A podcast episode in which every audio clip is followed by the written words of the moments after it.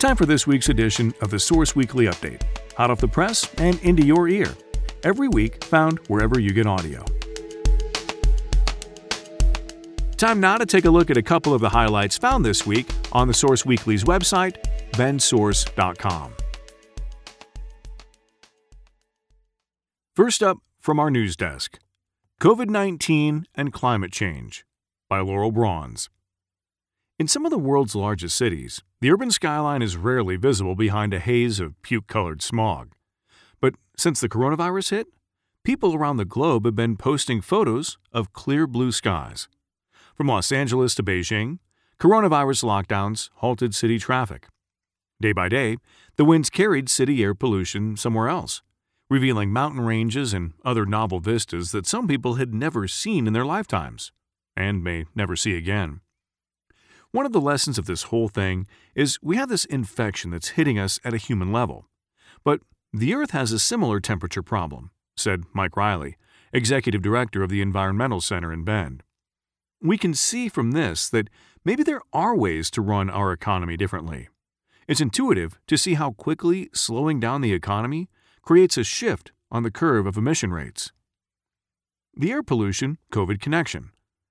The coronavirus crisis also highlights widening health disparities between people able to breathe clean air and those constantly exposed to air pollution. People with underlying health conditions such as hypertension and asthma are more vulnerable to complications from COVID 19, according to the Centers for Disease Control and Prevention.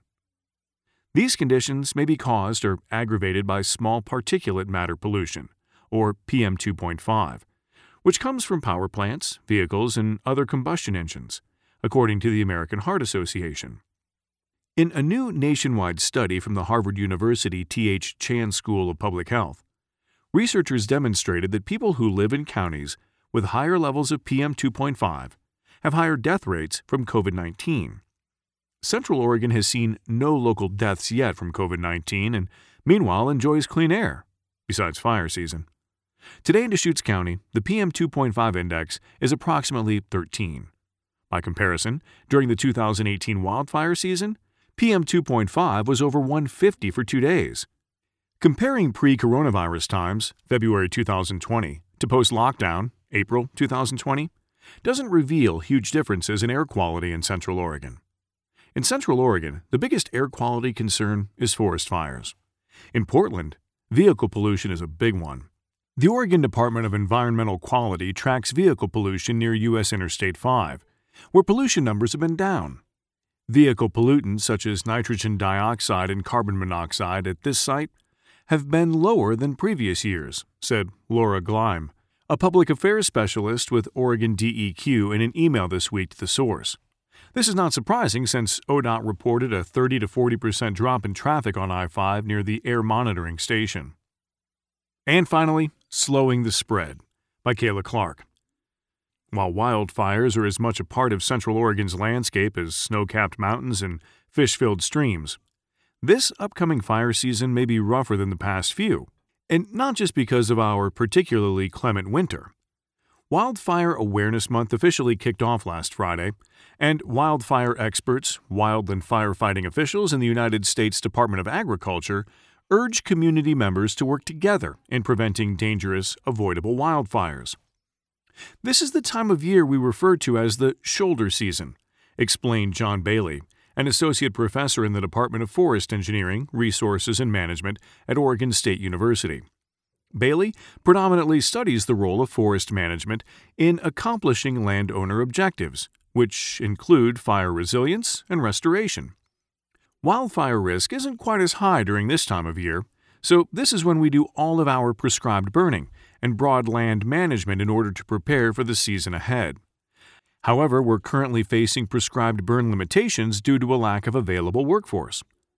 Bailey explained how the current social distancing orders implemented to prevent the spread of COVID 19 have been significantly impacting Central Oregon's ability to prepare for the upcoming fire season. We've had a very forgiving winter, which has led to a favorable spring, at least in this part of the world, said Bailey. Snowpack is all caught up now, which bodes well for active spring growth and water availability. It's great, but it's also fuel. We say a dry spring will make for an active fire season. Even a wet spring will typically make for an active fire season in this region, though it will be more delayed and allow us extra time to prepare. This is unfortunate from a land management and fuels management perspective. Bailey noted that this year will be more challenging when it comes to prevention. Workforce issues could come into play in an unpredictable manner. He said, Hundreds, if not thousands of people come together to fight larger fires. It would be extremely tough to maintain social distancing orders in the case of a major fire. I'm sure operational and legal departments are all thinking about it. Because this season is predicted to be significantly more troublesome than others based on newly implemented workforce restrictions, it is crucial that community members actively do our parts in preventing careless wildfires, the officials said. Bailey offered insight. It's important for landowners to take certain precautions like cleaning out gutters regularly, keeping firewood away from the house, and keeping weeds and extra growth down. Make sure that you're trimming weeds that grow under your deck as well. In the case of a fire, embers can blow and accumulate under a deck. Then the weeds under the deck will catch fire, and then, of course, the house will catch fire. Support land managers in their effort to manage the forest, or to manage the land and fuel. This might involve cutting down a tree or two, and even though that might not be your favorite thing, I don't particularly like it. I'm a forester. When trees grow and accumulate beyond what makes a resilient landscape, it becomes far more difficult to fight fire effectively. This fire season, we will all need to work together. The virus is just another complication beyond climate change and unprecedented weather patterns. We'll have to come together as a community and fulfill our individual roles. The Bureau of Land Management, Oregon and Washington announced a new fire prevention order effective May 10th, which prohibits the fireworks, target shooting with exploding targets, and firing incendiary or tracer devices on all publicly managed lands. Thanks for listening to this week's edition of the Source Weekly podcast. For more on these and other stories, log on to our website, bendsource.com. Thanks for listening. I'm Sam Scholl.